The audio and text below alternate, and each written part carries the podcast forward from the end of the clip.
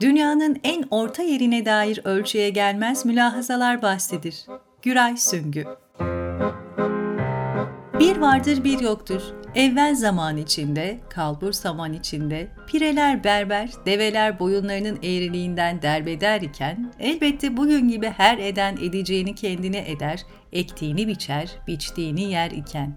Her mide ve kursak sahibi gibi yediğiyle doyar ama yiyemeyeceği kadarını arzular, her izan ve göz sahibi gibi sadece doyduğuyla uyur ama bir şey olsa da hep yesem yatsam uyusam diye umar iken. Uyuyan her beşer vakit saat yetişince uyanır iken, uykusu olan da olmayan da uyusun, uyuyanlar uyansın diye şu koca arz kendi etrafında ağırdan ağırdan döner iken, arz durmadan döner durur da bulutları peşinden, rüzgarları önünden sürükler iken, güneşi önünden, ayı peşinden sürükler iken, karınca misali her tepe yamacında, nehir kenarında kümeleşen insanlar dönüp dolaşıp bir yandan midelerini, bir yandan nefislerini doyurmak için uğraşıp didinir. Bunu yaparken de hem şu koca arzın örtüsünü bitkisini kırar döker, hem şu koca arzın eşrefi mahlukatını döker burkar ve iyiliğin incesini eler, denesiyle alemin önce arzına sonra ırzına kasteder iken, Nasreddin Namzat, ata toprağından şehirlerin en ak olanına doğru yollara düştü. Delikanlı çağındaydı, evvela bunu söyleyelim. Ama öte yandan yerkürenin delikanlı yaşında olup da en ihtiyarıydı. Bunu da söylemeden geçmeyelim.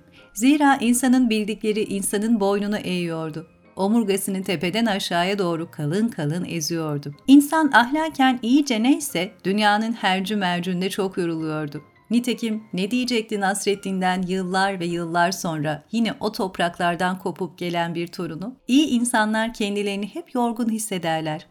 Binaenaleyh Nasreddin Namzat da bu itibarla çok yorgundu. Çünkü çok yürümüş, yürürken çok düşünmüş, düşünürken çok inanmıştı. Çok yürüyüp yürürken düşünen, çok düşünüp düşündükçe inanan zaten çok yorulurdu. Ama neydi? Yürürken düşündüren, düşünürken inandıran bu dünyanın en delikanlı çağında olup da en yaşlısı olan bu zat-ı muhteremi, ne olaydı ki içte olup da gönlü bulandıranı, dışta olup da boynuna dolananı?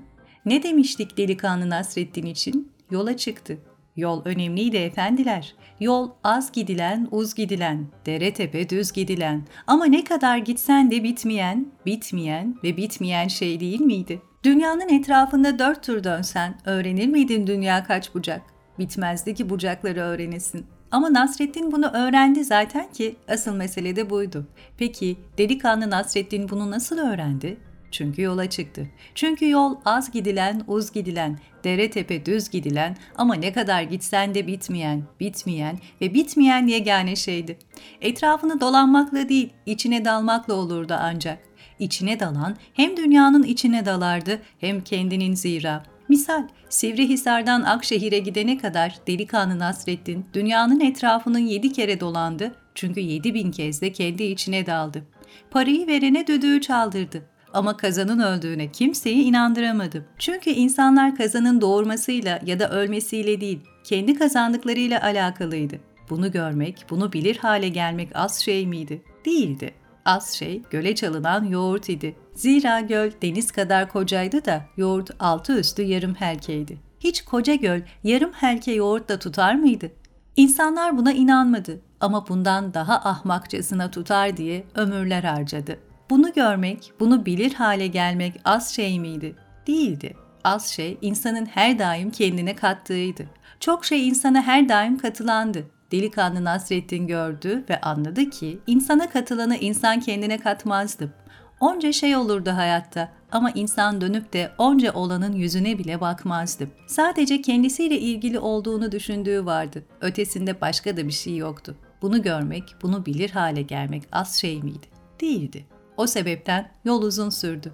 Bir seher vakti düştü yolun derdine. Bir ömür sonra günün akşamında güneş inmeden tepeden varacağı yere vardı Nasreddin. Orada köyün ahalisi karşıladı bu gelen zatı. Geniş bir halka oldular, etrafını çevirdiler. Dediler, bu gelen önemli bir zat olsa gerektir. Zira hali edası tavrı öyle. Ama kimdir? Kendilerine sordular, birbirlerine sordular, bir bilen çıkmadı. Sonra gelen zata sordular.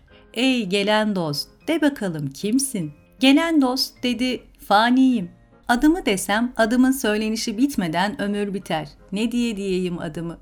Ahali sordu. Peki nereden gelir, nereye gidersin? Gelen dost dedi. Faniyim ya, elbette haydan gelir, huya giderim.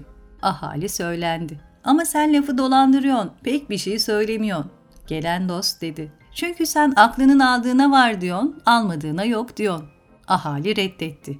Yok vallah dedi, varsa vardır, aklıma yatarsa aklımdandır. Nasreddin diretti. Aklını çomaklayan asıl nimettendir. Ahali kızdı. Yahu aklımızı çomaklayan bizi derde salar. Nasreddin küfretti. Bre eşrefi mahlukat, dert olmadan insan varlığa kendini nasıl katar? Ahali sordu. Yahu niye katsın insan kendini yok yere yapılacak onca şey varken? Nasreddin dedi. Vara yok dersen ben sana ne diyeyim? Bilineceğe, doğru yola insan kendinden çıkar. Kendini bilmezse yola düşemez. Ahali sordu. O halde tamam, fanisin ve kendini bilirsin de bilemediğimiz kadarını bildiğini ne bilelim? Nasreddin cevap verdi. Sorun ki bilin. Ahali derlendi toplandı, inceden öğrendi. Akabinde sallandı. Düşündü ama duramadı, durdu ama soramadı. Ya dedi çok safçaysa, ya dedi fazla kolaycaysa, bulup da bir soru soramadı. Nasreddin sorulamayınca bir şey bile dedi, bana şu toparlacık arzın en orta yerini sorun ki ben onca yolu boşuna mı dolandım? Yoksa her adımımda birkaç hayat mı gördüm anlaşılsın? Siz cevabı alın, ben boyumun ölçüsünü. Ahali heyecanlandı. Doğru ya, bu gelen dost dağları aşmış, maceraları yutmuş, kederleri içmiş, kahkahaları kusmuş gibi görünüyordu. Öylesini de ya bilirdi ya da cevabıyla bilmediği bilinir hale gelirdi. Ahali bu güçle sordu. Şu toparlacık arzın en orta yeri neresidir? De bakalım efendi. Nasreddin durdu, düşündü, ölçtü, biçti, tarttı. Nefesimi aldığım, kendi durduğum yerdir ki o ayağımın altıdır. Rızkımı aradığım eşeğimin adımıdır ki rızık emekle gelir, emek adımdır. O da eşeğimin ayağının altıdır. O halde dünyanın ortası benim ayağımla eşeğimin ayağının arasındaki mesafenin tam ortasıdır. Dedi bunu. O gün ahali Nasreddin'in ne dediğini anlamadı. Aklının anladığına var, anlamadığına yok dediğinden söylenenin kabuğunda takılı kaldı ve başladı gülmeye. Gerisini biliyorsunuz.